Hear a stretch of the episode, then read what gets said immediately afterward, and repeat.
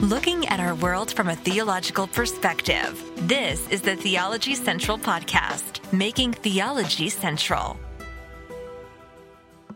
Good afternoon, everyone. It is Thursday, May the 19th, 2022. It is currently 5:45 p.m. Central Time, and I'm coming to you live from Abilene, Texas where I don't know if you've been paying attention to national news, but you probably have seen something on the news about Abilene, Texas, or maybe specifically Taylor County. That's the county in which Abilene, Texas is located.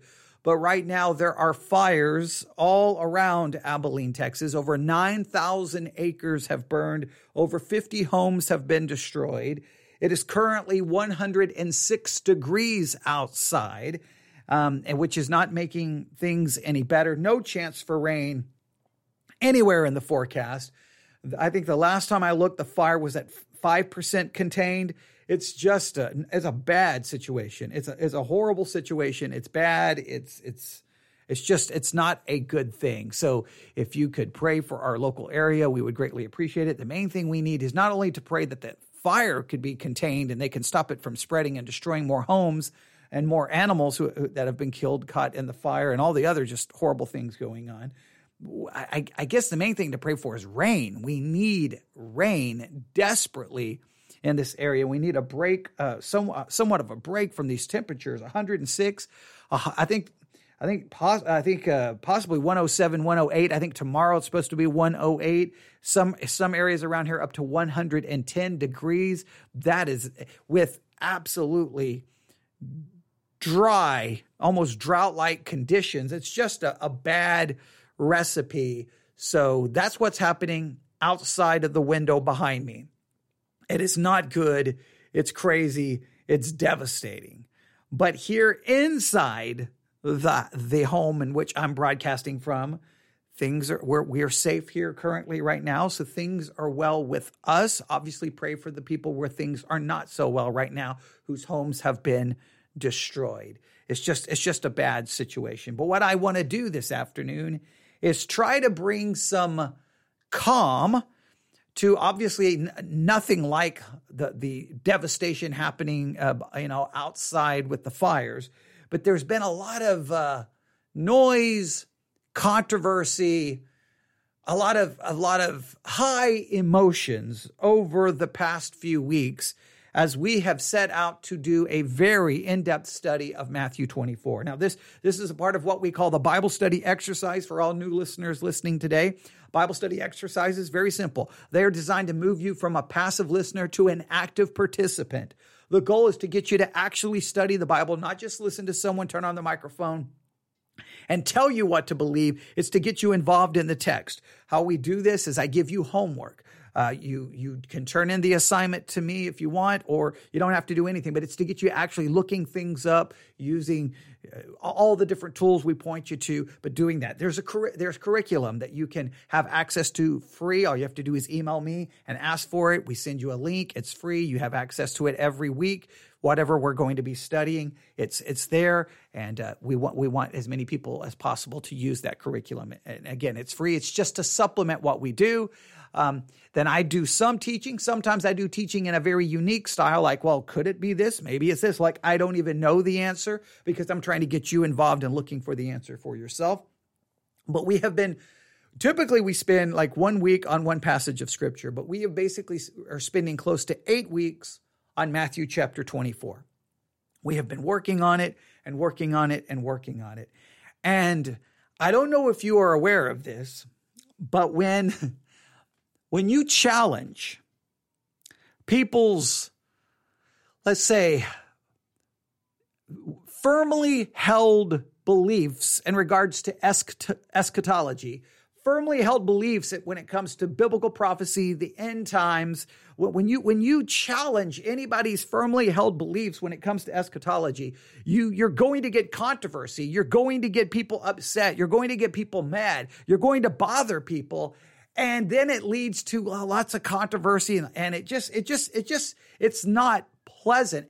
And that's unfortunate because we have to be willing to have our perspectives challenged. We have to be willing to allow that. But some people are like, nope, This is my eschatology. This is what I believe. Don't challenge it. Don't question it. And I'm only going to listen to people who already agree with me. Therefore, I will always be comfortable in everything and I will always feel like I'm right. And I hate that idea.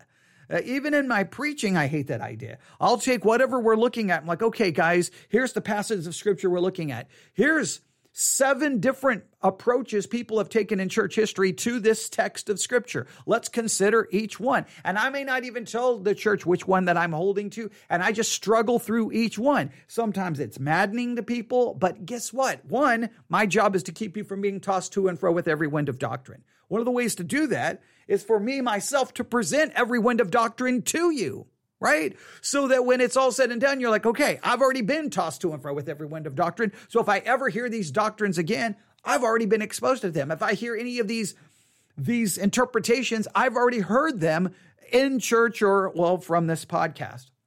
But a lot of people don't like that. They like I, I hate to say this, some people like certainty over truth. They just want it simple. They want a certain specific answer and then everyone's happy with that. But that's not the way it works. The pursuit of truth, the pursuit of truth is not a pursuit of certainty.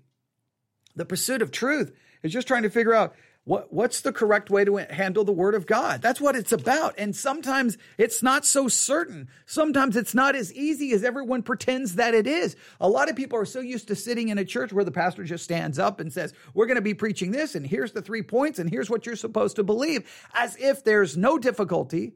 There's no controversy.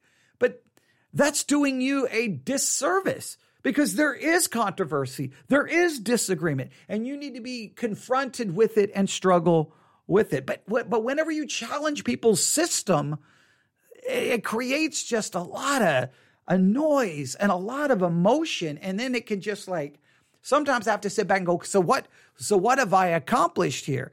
We were talking about this last night after the study we did last night. And this is really what's happened.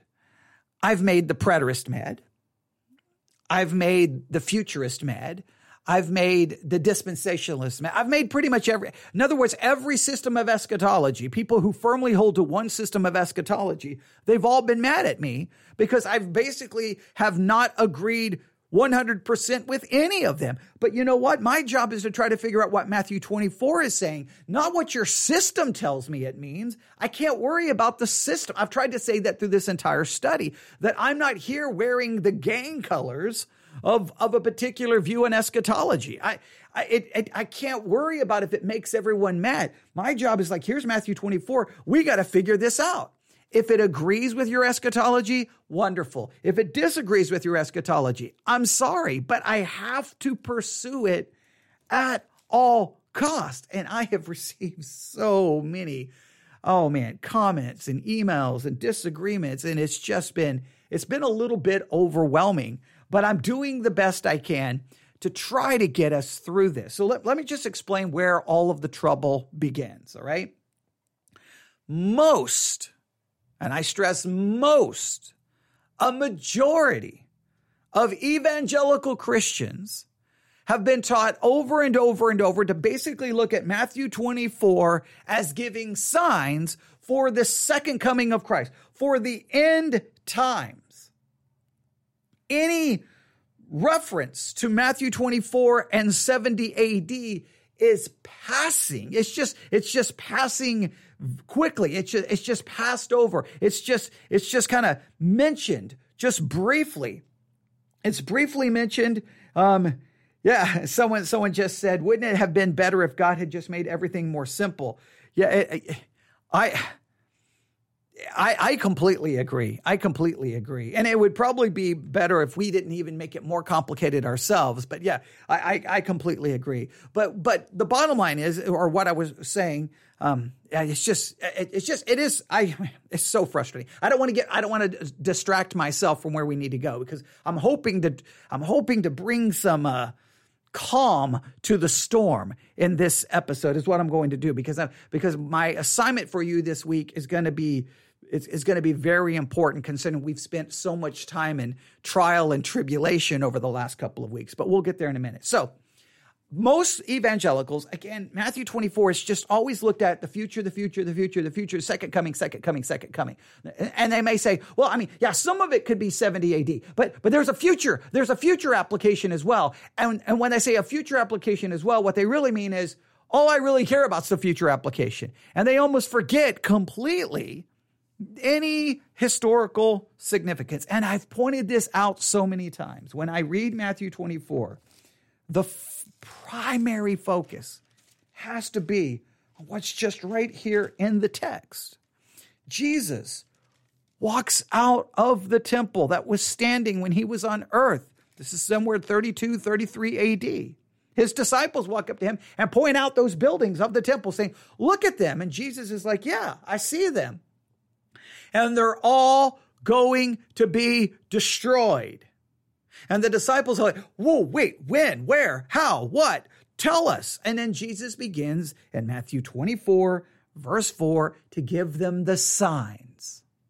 Now, these signs have been basically taken by most of the evangelical world and completely ripped out of any historical context and say the second coming, the second coming, the second coming. That's how anytime there's an earthquake, there's a famine, there eh, it doesn't matter. Oh, see, this is a sign of the end times. And you're like, uh, guys, First of all, if those were signs of the end times, they've been happening over and over and over and over and over since 33 AD. So they've lost any inherent meaning by this point in time. So that doesn't even really work just from a logical perspective. But the focus has to be no, they're pointing to 70 AD. They're pointing to 70 AD. So we have to first and foremost consider Matthew 24 in light of 70 AD. And the minute you attempt to say that, or the minute you attempt to do that, it makes people extremely nervous. It bothers them. It rocks the boat. It, it, and I and I understand that because it's like, wait a minute, wait a, wait a minute. I've never heard this, but it's eh, you should be bothered by the fact that you've never heard. You should be more bothered by the fact that you never heard it, not bothered by hearing it because the reason why you should be more bothered by not hearing it is you were being given, they were doing a disservice to you. They were not, they were not helping you. You needed to know that, wait a minute, throughout church history, there's been plenty going, wait a minute, this is, this is focused on 70 AD. You should have been so familiar with that view as well as your historic or as your futuristic point of view. You should have known both of them and not just, and you should have had to struggle with both of them because that's how we grow in our understanding. So we've tr- tried our best to consider everything in Matthew 24 by pointing to 70 AD to the best of our ability. I've not even tried to be dogmatic other than saying that, hey, I think we can dogmatically say this clearly happened before 70 AD and this verse and this verse and this verse because we have historical evidence to indicate clearly it happened before 70 AD. Now, are there verses here that that doesn't seem to fit?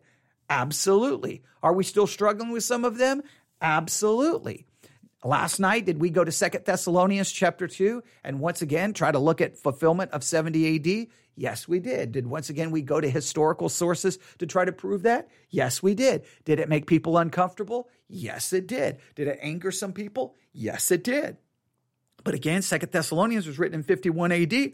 Why wouldn't we look to 70 AD as a possible fulfillment for many of that? That just seems to be like, it's not even about a system of eschatology. It's about just good Bible study. But to say, I say all of that just to show you that it's just been a crazy couple of weeks. But we are fast approaching the end of our study. According to the curriculum, sorry if I hit the microphone there. According to the curriculum, we have this week. The next week will be Unit 2, Session 6. Session 6 will be Matthew 25. Then the week after that, we go to, in fact, let me just go here to the curriculum. Okay, so this week, it is called Keep Serving Faithfully. Keep Serving Faithfully. That's going to be an important, uh, that's going to be important here in just a minute. The next week is stay prepared and ready. That's unit two, session six. Then the next week we go to unit one, session one, which is called convicted by the Spirit. So we have this week And next week, and then the following week, we move to something completely different. Now, we could possibly uh, extend our study of Matthew 24 another week if need be. We may, we, who knows how things will go, but I just want you to know we're quickly coming to an end to the study. We are quickly, quickly coming to an end. Some of you may be relieved. Some of you may have already just dropped out and, and you've just frustrated and don't care. And I hope that hasn't happened. Some of you just got mad and disagreed. And so you've dropped out just because you disagreed, which I, I hope that that didn't happen. But because we're getting close to the end, I'm getting very, very, very, very, very, very worried, very, very bothered that when it's all said and done, all we got was a lot of, uh, of of noise. All we got is a lot of fury. We've got a lot of controversy. We got a, a lot of sound and fury signifying nothing that when it when it's all said and done, that someone's gonna throw up their hands and say, meaningless, meaningless, meaningless. Our vanity of vanities, all is vanity. And I don't want that to ha- I don't want to get to the end and all I feel like that I accomplished was I just ticked off everyone in the world. What did you accomplish when you studied Matthew 24? Well, I ticked off the amillennialists, the premillennialists, the uh, preterist, the dispensationalist. I just ticked off the whole world. Everyone was mad at me. Well, that that was brilliant. So, how how did your numbers do for your podcast? Well, I lost three thousand people, but that hey, but other than that, everything went great. It was a brilliant idea. I'm so glad I decided to study Matthew 24. It was the best decision of my life. No,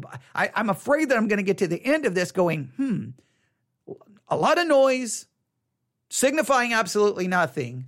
And I all I did was tick off people and make people mad at me and got really mean, nasty things and comments said to me. And they they stopped listening to me. Wow, that was and I'm going to just feel like, well, I wasted 20. I mean, this is like this is going to be like hour 25. We've spent 25 hours working on Matthew 24. That is, and and I, I look on one side, I'm I'm I'm very happy with what we've done, right? I'm very happy. I've provided 25 hours of teaching on Matthew 24 free of charge, not behind a paywall, giving you curriculum, homework, assignments. I mean, absolutely free. So I'm glad that we're doing that. That's awesome. But if when it's all said and done, all, all I accomplished was making everyone angry and mad because I did not go along with a particular team. But I I can't go with a team. I have to go with the text. Text over team. That's my motto text over team. With or without offense to friend or foe, I'm going to speak of the text exactly as it goes. That's not exactly how that historical quote goes. I kind of reworded it for my own, but without with or without offense to friend or foe, I'm going to speak of the text exactly as it goes. My job is to figure out exactly what the text is saying by the words that are used in the context in which it was written. That's what my job is. And and and and uh, it, sadly Christians don't really want that. They want their team. They want they want their team colors represented. They want their team motto represented. They want their team's position promoted. And I'm I'm not I'm not bound to your team. I'm supposed to be bound to the text. And not everything can be so easily defined and going, well, it, here's my system of eschatology. Your interpret, interpretation of Matthew 24 better fit my system of eschatology. I'm not I'm not bound to fit Matthew 24 into your system. Your system should be required to submit to Matthew 24. That's that's the way it should work. But it's it's been extremely extremely frustrating. So, here's what's going to happen. We're going to reach the end of our study in Matthew 24. And we're going to be left with a lot of unanswered questions. I hate to say it. We're going to have a lot of things that we cannot be dogmatic. I think there's some things we're going to be dogmatic about, and there's going to be other things we cannot, because we can only be dogmatic about what the text is clear on. And when we don't really know, and there's been nothing but 2,000 years of disagreement, we've got to just acknowledge our own fallibility, our own weakness, our own inability to maybe interpret certain sections. And we have to be okay with that. Uh, uncertainty is better than a false certainty. I, I think this is a very important principle. But because we're getting close to the end, and because I'm obviously concerned and worried, and all the noise and all the frustration, and and it's just been so like, man, what did I do? How how did I make so many people upset with me? What I want to do is try to bring us to some kind of positive conclusion, maybe maybe maybe I'm I'm jumping the gun here, but I, I think that this is a very important week to really try to get us focused here. And we're going to use a part of Matthew 24 to accomplish this. I think obviously first and foremost, its immediate application probably is to the people facing 70 AD. But whether it's the people facing 70 AD or whether it's the people facing the second coming, I think there's a application here for those of us facing the uncertainty of maybe not having definitive answers in regards to the biblical text in which we are studying. I think the I think the text itself is either giving some kind of advice to people facing 70 AD, they're facing a lot of unknowns, to the people possibly facing the second coming, there will be a lot of unknowns. But whether it's those whichever way you want to go, a historical perspective or a preterist perspective or a futuristic perspective, what whatever you want to do there, I want to set aside that fight and just acknowledge there's a lot of things we're not going to understand about Matthew 24 and apply some of this to that situation. I, I hope that makes sense. Let's start here. The curriculum for this week is Unit 2, Session 5, and it's keep serving faithfully. Keep serving faithfully. I want you to write those three words down somewhere and I want you just to place them anywhere and everywhere. I want you to almost memorize. I know it's only three words. Keep serving faithfully. Keep serving faithfully. Keep serving faithfully. And you could write this out into a, a, a broader quote that I'm going to give you. When uncertainty is all you can see, when uncertainty is your immediate future. You can you can write this quote, you can you can you can form this quote any way you want. When uncertainty is right in front of you, keep serving faithfully. Or you could say this, the way we face uncertainty is with continuing to serve faithfully. Uncertainty must be met with faithful service. No matter how uncertain any situation is, uncertainty financially, uncertain, uncertainty medically, uncertain, uncertainty about the future, uncertainty about your child, your spouse, your life, any uncertainty about biblical answers, uncertainty about, about so many things where you're just filled with confusion and doubt. Just keep serving faithfully. That's how we have to meet uncertainty is with faithful service. We cannot allow our service and our following God to have to be derailed by uncertainty. While uncertainty may ex- be present and it may be present at different times in your life, and if it's not there now, it may be coming because you don't know what difficult trial tragedy is about to hit you. But all you can do when that uncertainty slaps you is just, and it may knock you completely to the ground. It may kick you 12 times while you're down. You just have to get back up and say, I'm going to cons- continue to serve faithfully, even though this uncertainty hurts. This uncertainty is confusing. All you can do is serve faithfully. That, uh, that's the title of the study for this week. And it is based, if you click on the, the curriculum, for those who have access to the curriculum. Or if you want access, just email me newsif at yahoo.com, newsif at yahoo.com. And what I love, so if you open up the curriculum, it says keep serving faithfully. And right underneath that, guess what it shows? People running, it appears to be, I will say, a marathon. That's what it looks like. They're running a marathon. They're running a marathon. I love that image. The Christian life has never been a sprint, never will be a sprint. It's not a 100 yard dash.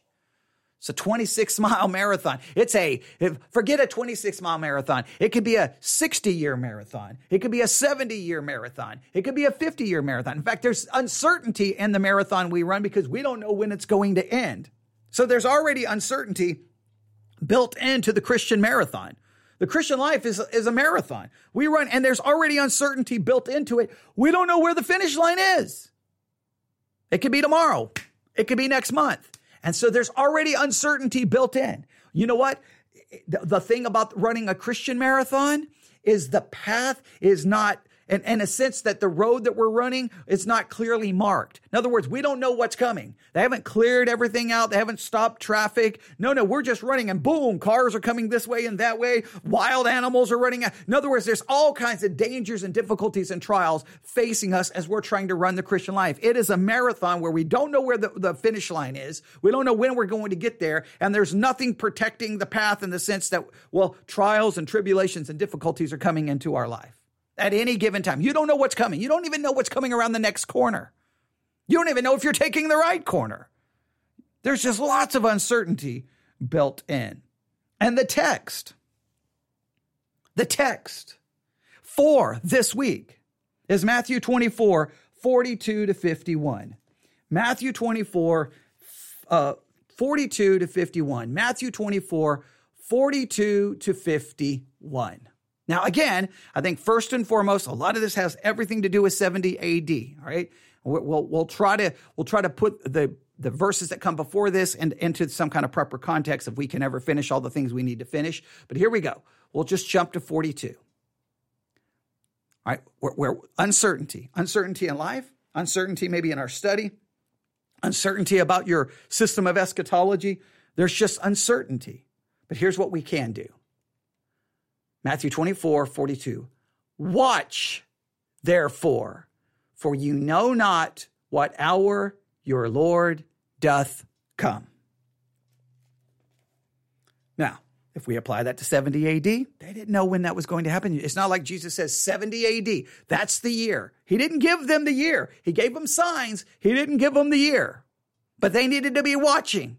Now, you say, well, it says when, when your Lord doth come. Again, Preterists would say he came in judgment uh, basically against Israel. Others would say, no, that's not when he came. But I'm just saying, even if you apply to 70 AD, they didn't know. And if you apply it to the second coming, we don't know, right? And someone say, well, it's not to the second coming, it's to the rapture. I, we can get into all the arguments about eschatology, wherever you want to put it. The point is, you don't know when the rapture is going to be. If you don't believe in a rapture, then you can you can say there's things we don't know. We'll put it this way: we don't know. Just as they didn't know exactly when 70 AD was going to occur, there's a lot of things we don't know. And in regards to the parousia, the coming of Christ, the the rapture, what, however you want to look at your eschatology, there's a lot we don't know.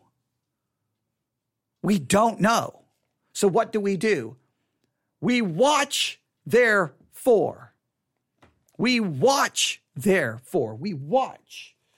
A- another translation translates it this way. All right, that's uh, verse uh, 40. See what verse was that?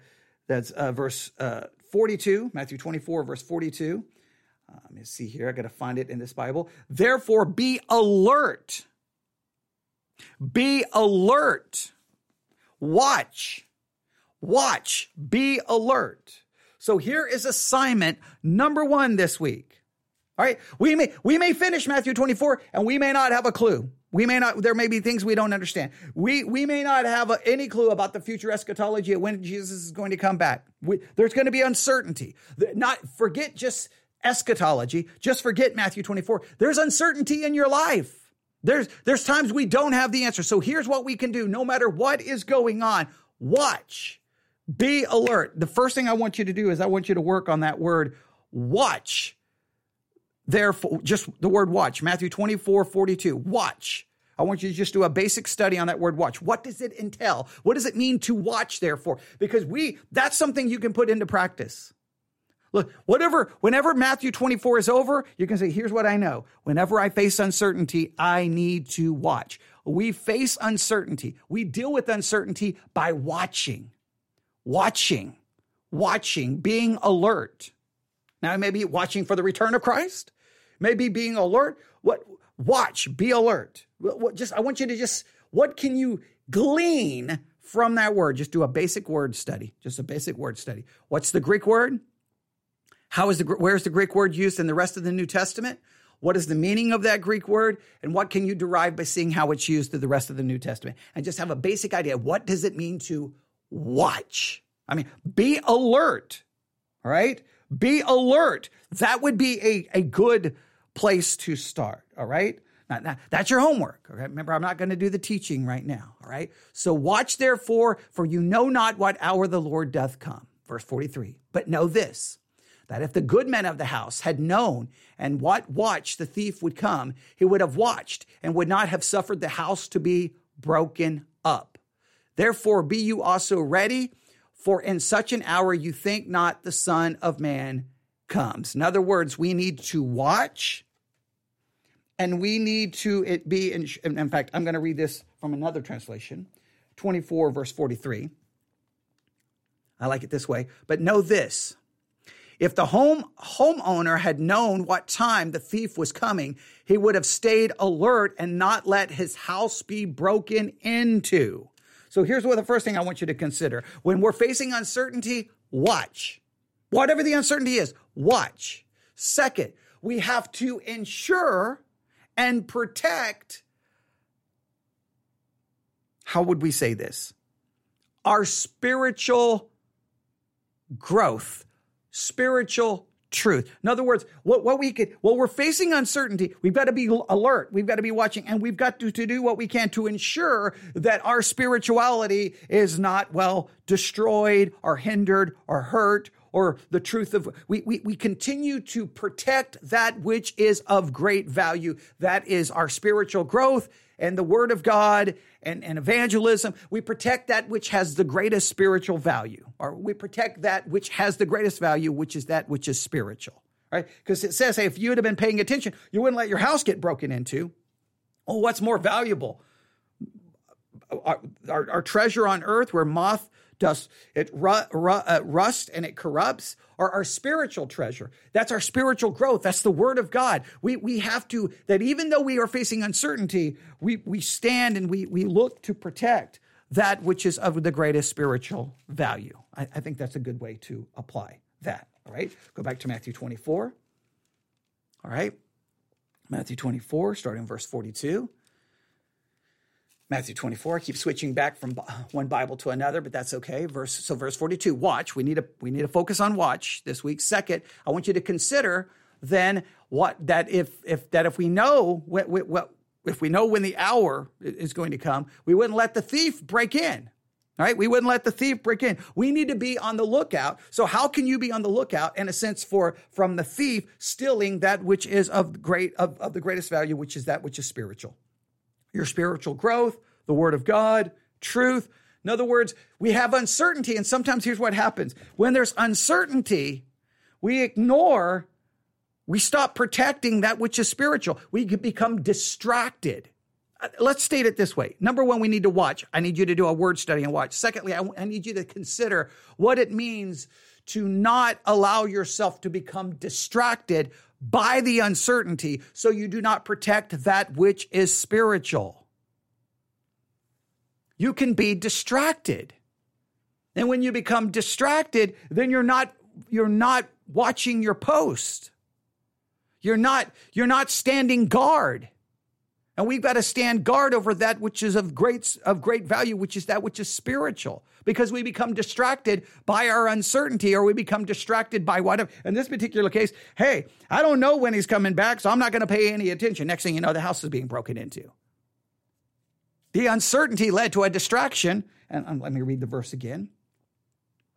But know this that if the good man of the house had known in what watched the thief would come, he would have watched and would not have suffered the house because he didn't know. He stopped paying attention. I'll, I'll use this illustration for many many of you know, was in the military 19 years before everything went horribly wrong and then got medically retired, now 100% disabled. Won't go through that whole long story. But in basic training, I got picked, unfortunately, to be what they called the dirty dozen. And we were the dorm guards, right? The door guards for our dorm, all right? And we I got picked always to work the overnight hours, right? The overnight hours. And it was it was caught it was one of the things that they would do is they would always play these tricks trying to get access to the dorm without having the credentials in order to gain access to the dorm. They would send people up with a fake ID whatever the case. They would try to do everything, trick you, everything they can to gain access when they're not supposed to. So it was a constant, like, hey, you're going to stand guard to the dorm. Well, I mean, the dorm was already on a, a, a military. There was no real re, there was no real threat to the dorm. So this is all a military exercise training you about the importance of you know when you're assigned a post, you don't leave that post until you're properly relieved of your duty. All there was all these military principles they were trying to teach you, but in reality, there was no th- real threat. But you're just there, so it's like you know you've been marching all day, you've been doing things all day, you're exhausted, right? And you're like, okay, now I'm going to be up in the middle of the night for my shift doing dorm guard duty. Okay. And so you're, you're just walking, the dorm is completely dark, right? It's completely dark.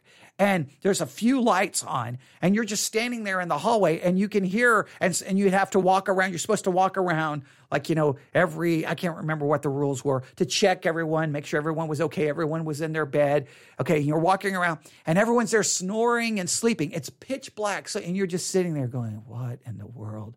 It's just dead silence. You can't do anything. You're just standing in a dark hallway, just standing there. They would give you a chair, I think, to sit in, but that was a bad idea, right? So you just, you just sit standing there going, this is crazy. There's nothing, there's no threat.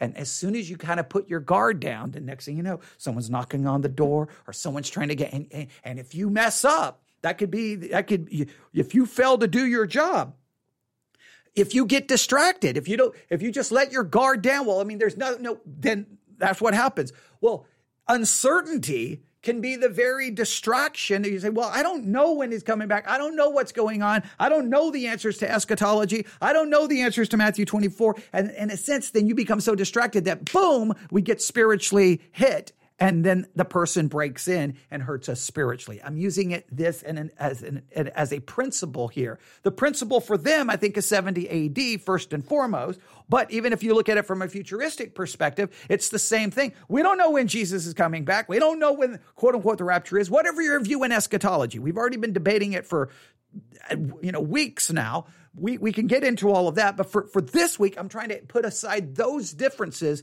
to give us these principles watch. What does that mean? And I want you to just really consider how then uncertainty can be a distraction. Well, the next thing you know, your house is being broken into. Spiritually, you, in a sense, the thief breaks in and hurts you spiritually. Sometimes, in times of great uncertainty, great spiritual damage occurs to us. Right? I'm really trying to emphasize that there right?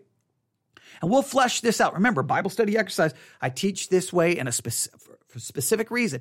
I try to do, I throw out diff, this idea and this idea, and I state it one way and I state it a different way because I'm trying to get you to process it. Remember, I want you at that notebook open working on this. So, your first assignment, watch.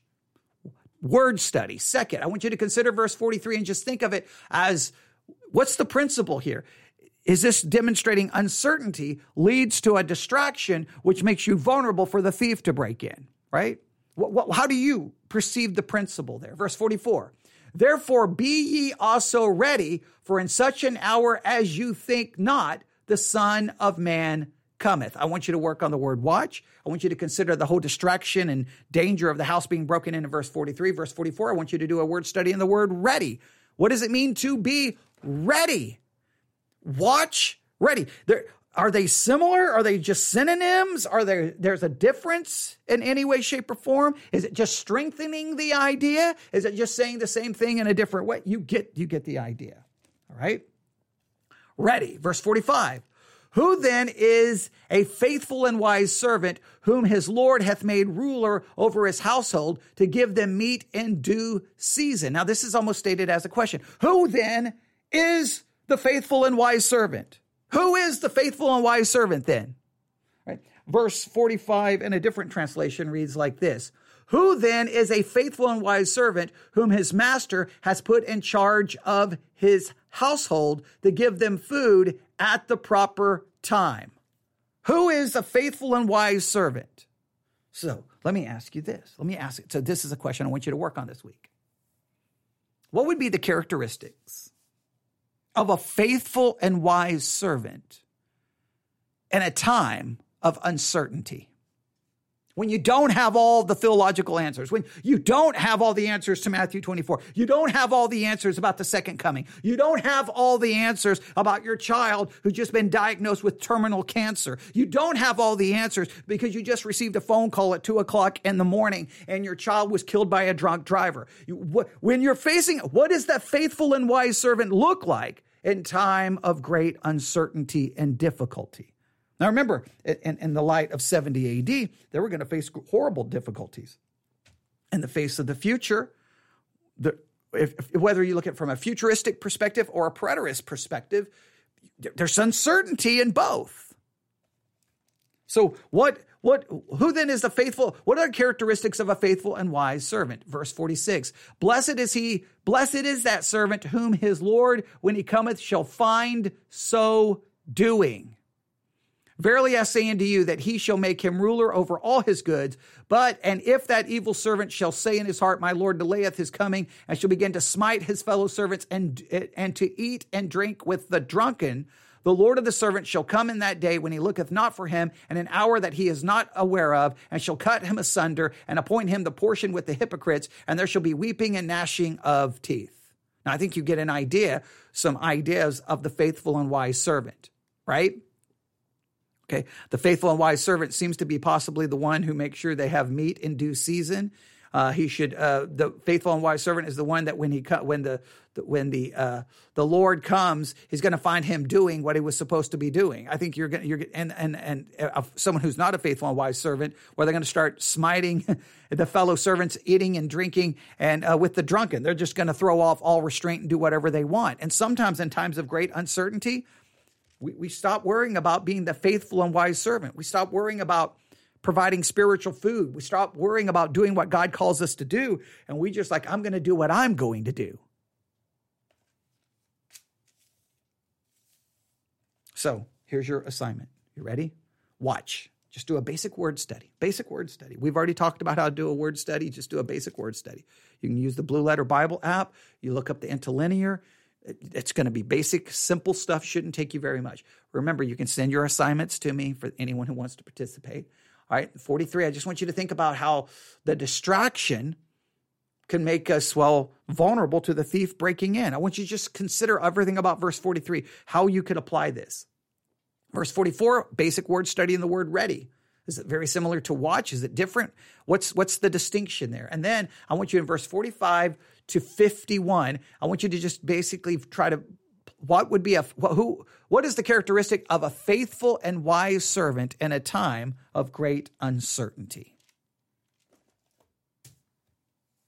Hey, I don't I don't know when Christ is coming back. Hey, I don't know when 70 AD is going to occur. Again, I can look at it from preterist perspective or a futuristic perspective. That's what I want you to consider. That's what I want you to consider. Now, I'm going to make sure. Um, oh, I've got to look at all the different apps that we're currently broadcasting live on. All right, so let me first and foremost make sure on the Spreaker app, I've already responded to one comment there on the Spreaker app. Let me make sure there's no more comments here. Okay, nope, no more, just the one. Let me go to another app to make sure there's no comments. Okay, good.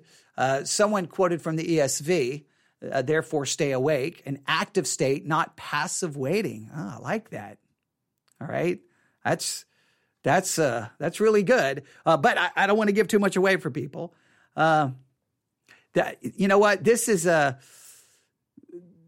someone just made a very good point, and I do, and I appreciate this. I categorize eschatology as a non-essential matter within soteriology. If someone gets mad at you for not agreeing with your, eschat- your eschatology, they're simply not mature in their faith. Okay, um, I, I, think I think there, there's some truth to that. I, I, tend to put eschatology for for those who've been a part of the teaching for this point of time. I, I tend to put eschatology that I think so much of the disagreements about eschatology are not about eschatology.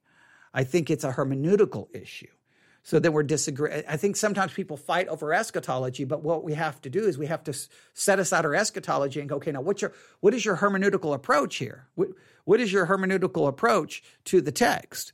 and we got to first agree on a, on a, herm, a hermeneutic. And once we agree on a hermeneutic, then we can then look at the text. Then from the text, build the eschatology. So many people start with the eschatology because it, because so much of the way eschatology is taught it's taught like we're going to study eschatology, right? And so then we go through the different elements of eschatology, right? Okay, Israel, uh, you know, do we how do we understand a millennial kingdom? The book of Revelation, 70 AD, preterism, uh, millennialism, postmillennialism, premillennialism, dispensationalism. You go get it. And we almost are always taught a system in all the different Bible colleges, all the different seminaries I attended, and there's been a bunch of them. Um, was always taught the system, taught the system. Now you're giving scripture as your as your supposedly proof text, but you're not really studying. Everyone will claim they're studying the text, but you're really given the system, and the scripture is just provided as proof text, right? So I, I don't like that approach. What I like is to study whatever the text is, applying a consistent hermeneutic and then struggle with whatever the text is saying. Figure out what the text is saying and then step back and go, hmm, what system of eschatology does this agree with or disagree with? Then, then it's like study the text, then go to the system. We start with the system and then go to the text. I say start with the text, like we're studying Matthew 24, and I'm not going at it like we're going to study Matthew 24, and here's the system we're going to place on Matthew 24. Forget the system. Let's start with Matthew 24, and we've looked at all the different issues, right? We've looked at all the issues, and then we take it and go, okay, this is what this system says about Matthew 24. This is what this system says about Matthew 24.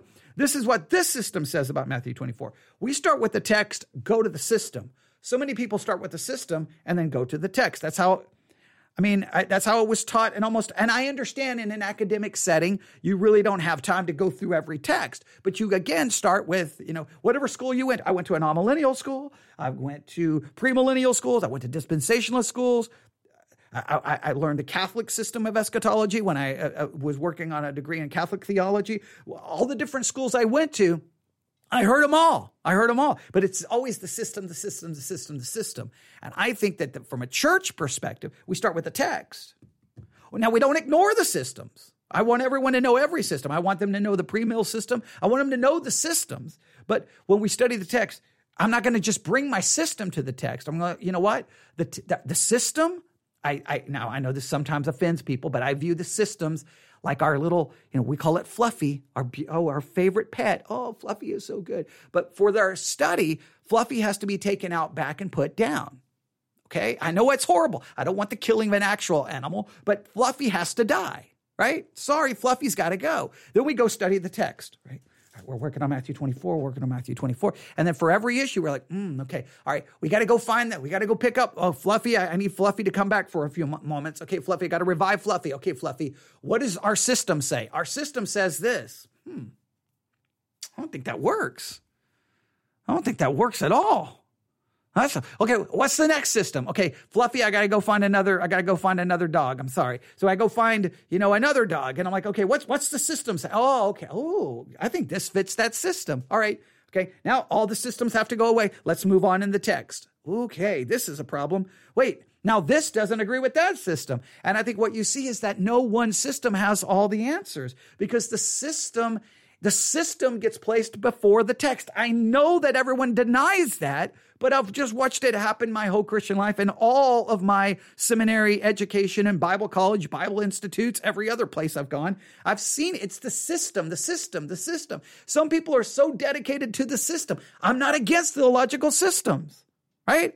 I love the London Baptist Confession of Faith. I love the Westminster Confession of Faith. I love the Puritan Catechism, the Westminster larger and smaller catechism. I like Luther's catechism. I like the uh, Calvin's Institutes of the Christian Religion. I love all of those systems, right? I, I, I have no problem learning them. But the text is first and foremost. And then we, we go from the text to the system but so many times we learn the system, which then becomes the prerequisite or the presupposition that is applied to the text. I hope that makes sense. I hope that makes sense. Um, I hope that makes sense. Um, some some will some it will make sense too. All right. Okay, good. So uh, someone's using Logos and uh, doing a word study. Ooh, look at this. All right, they're doing. They're okay, man. Their Logos system looks really nice. That looks really good. That that's awesome. Uh, their screen. I'm looking at their screen. That's some good stuff right there. All right, but I'm not going to give anything away. Uh, so the the uh, we we always give the assignments first, and then we will come back and we'll put this together for teaching. But because this week, so I want to end. We're at 49 minutes, so I don't want to go too much longer. Um, we'll be back later tonight with probably some other live broadcast. But um, this is what I want to do. All right. So in the curriculum, as I stated, the curriculum, and if anybody wants the curriculum, just email me newsif at yahoo.com newsif at yahoo.com. Just say you want the curriculum. I'll send you a link. It's free. Uh, we do have people who support the ministry who pays for it, so we are appreciative of that. But hang on, I got to log back in because I got logged out. All right, let me go to the curriculum.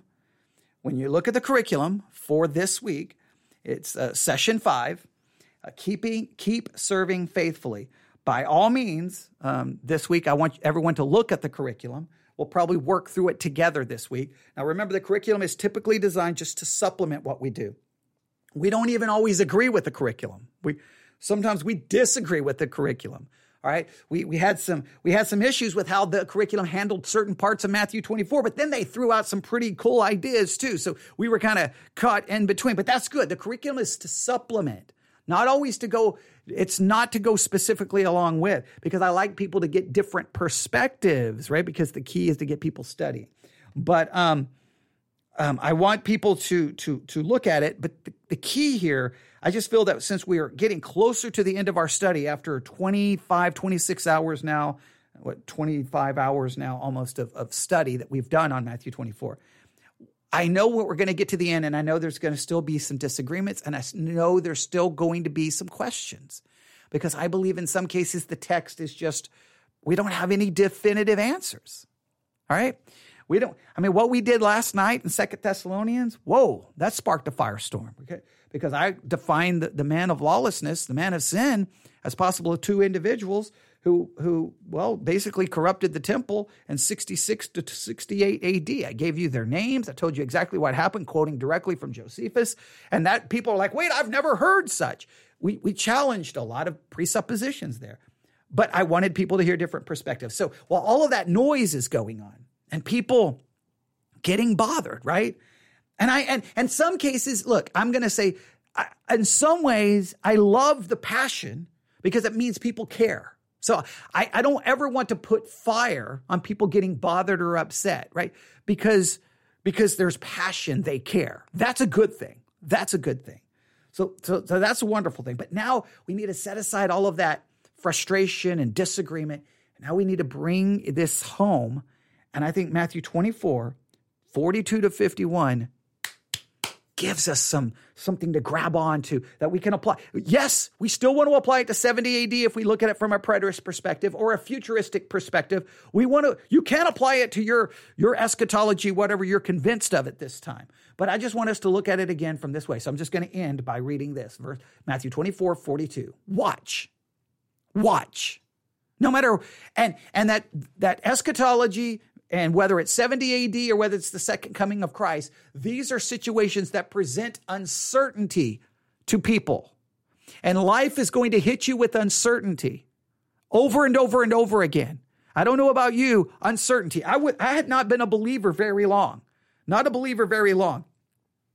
Could no longer stay in my the, with my family because of all the chaos going there, living with another family, and before I even know it, boom, my mom is dead. She's gone. All right? Well, that's a lot of uncertainty. When you're a teenager, your mother is dead, you're a brand new believer, you're not even living with your family, you don't even know what's going to you I was hit with so much uncertainty, I didn't even know what to do. I was I was in complete utter like darkness and confusion. I was a new believer trying to figure it all out, and many of you know my story.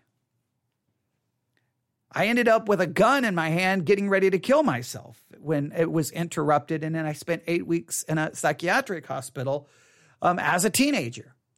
I was hit with much uncertainty in my life. And praise God that through that uncertainty, I, I, I, I started learning that, you know, how I have to face uncertainty? I have to face uncertainty with continuing to follow Christ faithfully, continuing to, eh, as imperfect as I, I'm still imperfect, but I mean, obviously, but as I struggled through it, that's all I could do is just follow Christ. So guess what? No matter what uncertainty, I have to watch. And you need to figure out what that word watch means, right? What does it mean? What does it look like?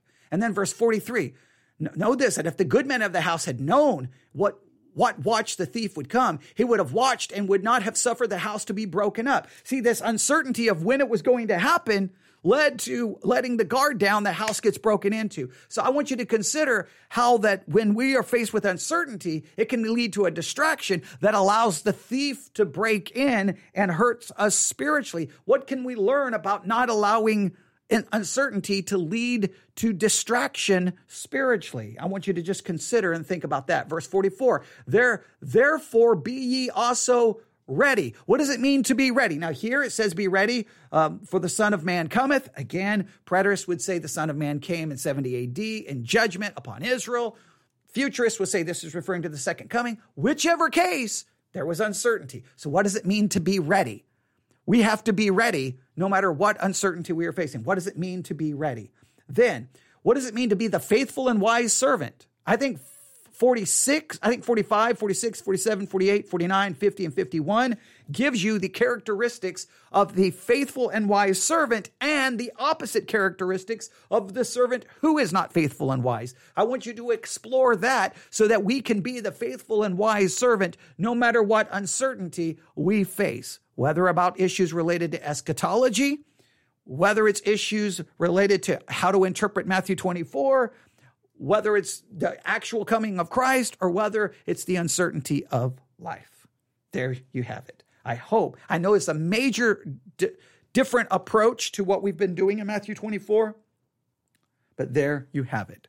That's your homework to start off the week. That's your homework. You can email me your homework to newsif at yahoo.com newsif at yahoo.com. Those in the Discord channel, you can post it there in Discord. And uh, well, we always I always appreciate seeing everyone's homework. I, I hope it's I hope the homework has been beneficial. And I just hope that by the time we finish this, I don't want anyone to say meaningless, meaningless, meaningless. This has all been meaningless. I hope this str- struggle has been beneficial in some way, shape, or form. We've spent a lot of hours and I know we put in a lot of work on the Bible study exercises. I mean, we have done close to 300 episodes in a very short amount of time. And we are, we've put in a lot of work. And I hope that people have benefited from all of them. But I really hope that something positive arises from the Matthew 24 study. I, I, I appreciate everyone's passion and zeal.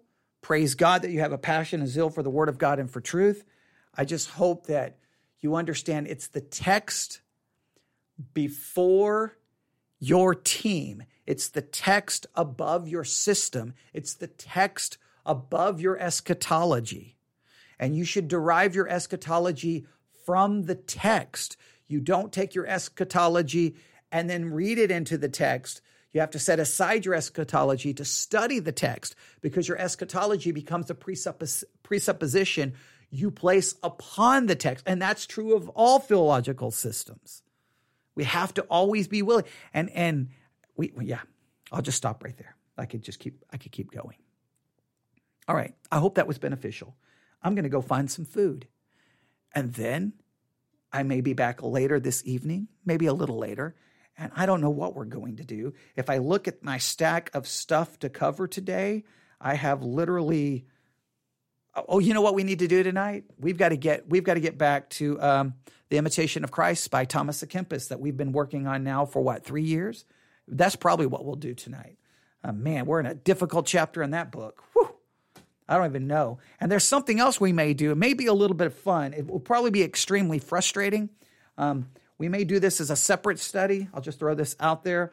Um, well, I won't even talk about it right now because I don't know if I'm going to do it or not. So we'll see. We've always got so much to do. But uh, I'd always feel free to email me, newsif at yahoo.com, newsif at yahoo.com.